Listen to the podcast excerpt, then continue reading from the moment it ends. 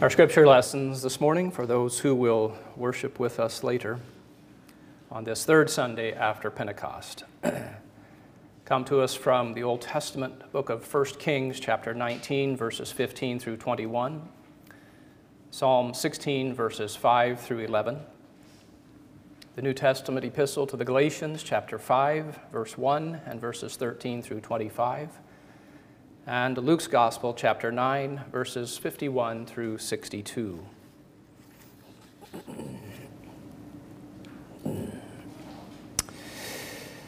So I must confess to you right, right off the top this morning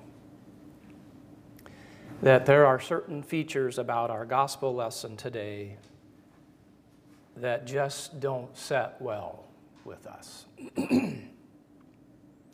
there are certain details that make me, at least, extremely uncomfortable. I will tell you right up front this morning, these are hard and difficult words from Jesus this morning. these words may be unsuitable for certain viewers. Now would be the time, if you feel like you need to get up and go, now would be the time to do it. If not, uh, strap in because we're in for some, some difficult words. The passage here in the gospel begins uh, at verse 51, which is actually a key verse in the whole gospel.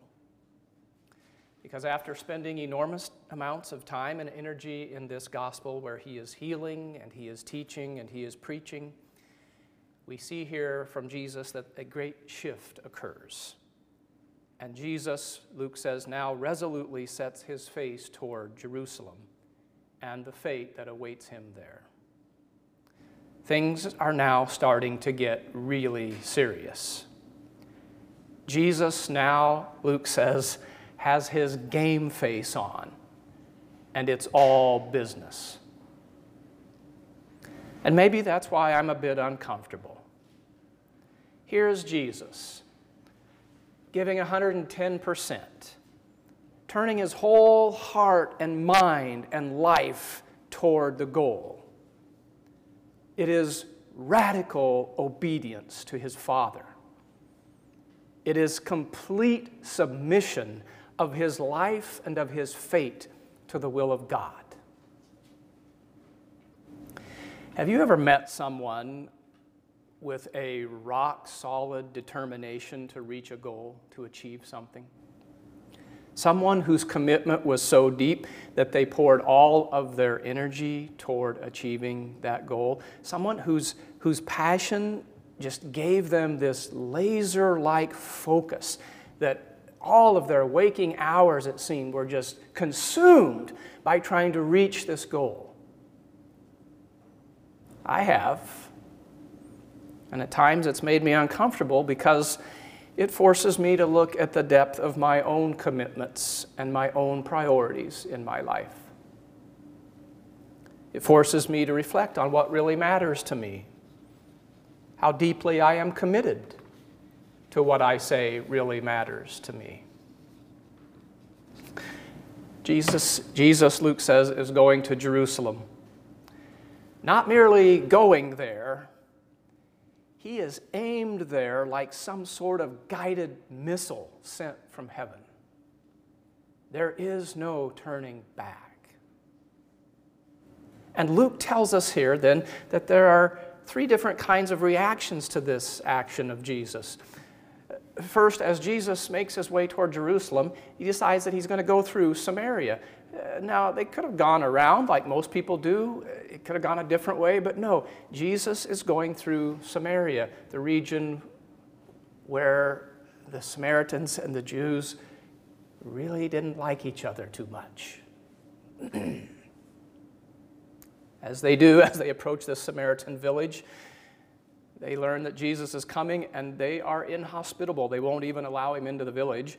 And so, as serious as this sounds, James and John, the sons of thunder, their reaction is even worse. They want to call down fire from heaven and burn up their hated half breed enemies.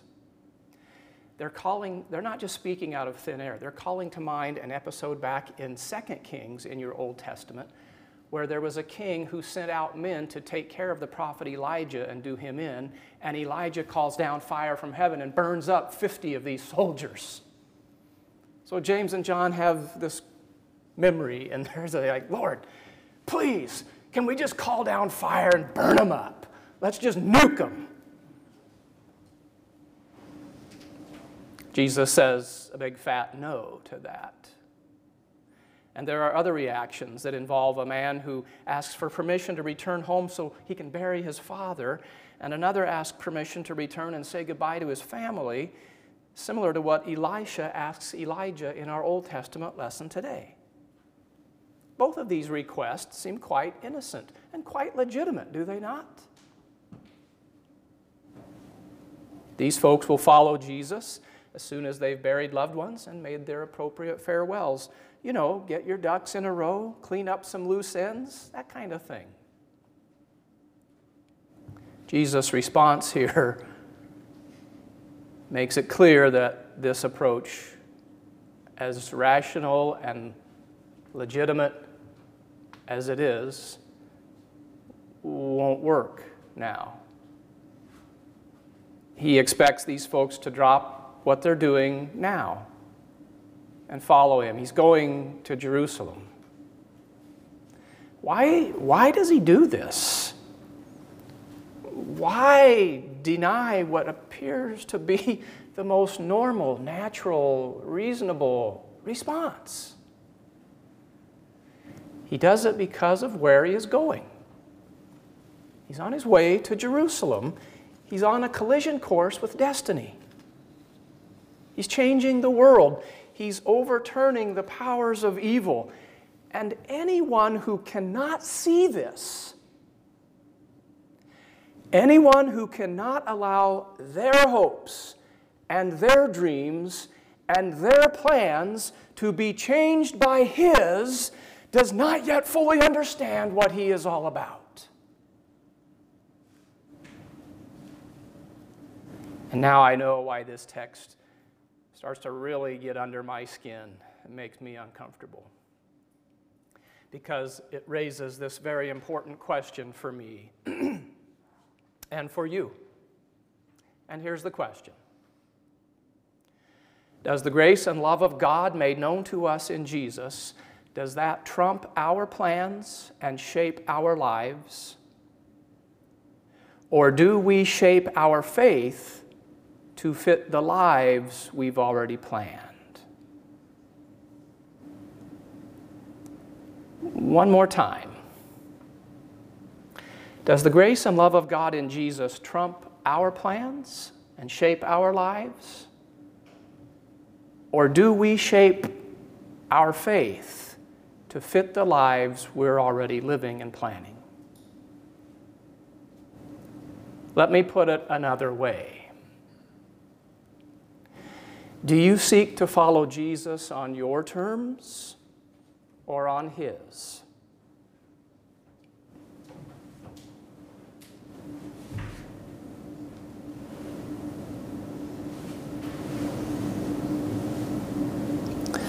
For example, most of us would agree that our families are very important.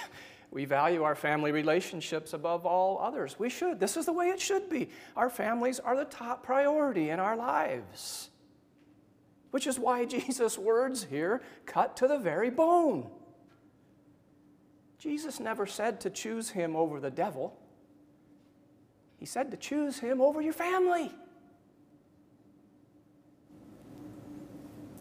Jesus claims priority over the best of human relationships, not the worst. Following him must be on his terms, not ours. And Jesus' words hit close to home in this text because he will not concede to me my desire to be in control. He demands that his mission come before all of my plans, even those that are the most reasonable and the most worthy and the most natural. Why? because he knows that we really are not in control of our own lives.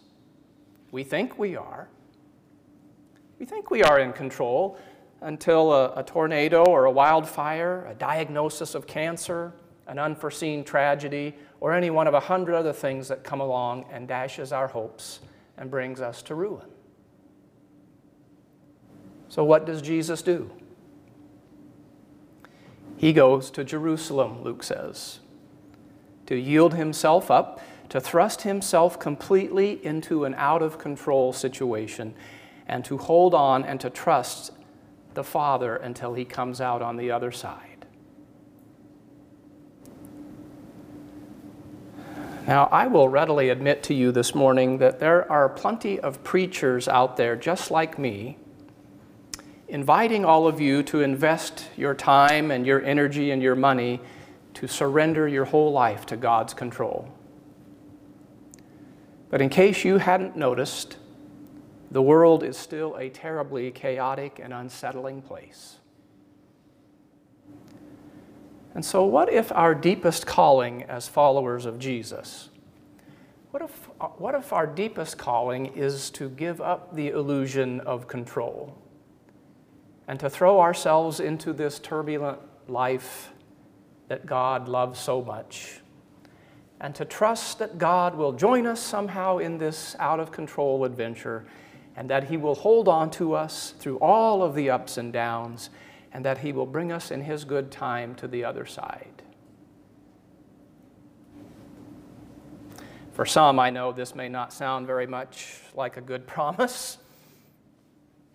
But for those who have spent several weeks without a home, or who endured months of chemotherapy with no result, or who have suffered from several years of addiction, or who have lost a job and are struggling to find another one, or a hundred other things we could list, at least this promise sounds real and trustworthy that we can give up control, put ourselves in the care of Jesus, trust that He's going to bring us out on the other side.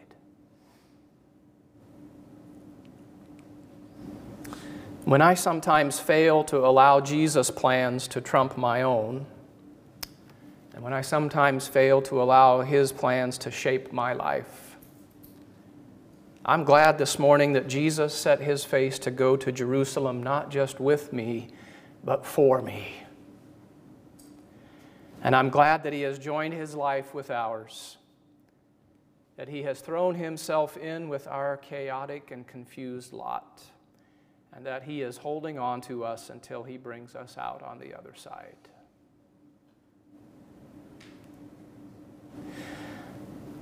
The bread and the wine that await you this morning at the table, they are a promise to you. They are a promise to you that when things in your life seem to border on being completely out of control, that Jesus is still holding on to you. He has a firm grip of love around you. And nothing and no one can separate you and sever you from that love. So come today with faith. Bring the illusion that you are in control, bring that with you and leave it here at his table and open your hands and your heart to the voice of the one who invites you on this journey with him to Jerusalem.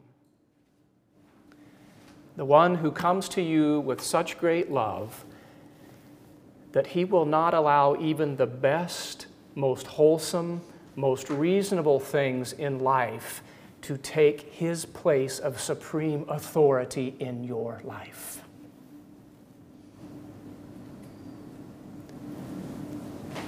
Come with faith and lay aside that illusion of control and throw yourself in with him as he goes to Jerusalem. Strap yourselves in and hold on because it's quite a ride. And just remember this that you're not doing the driving. In the name of the Father, and of the Son, and of the Holy Spirit. Amen.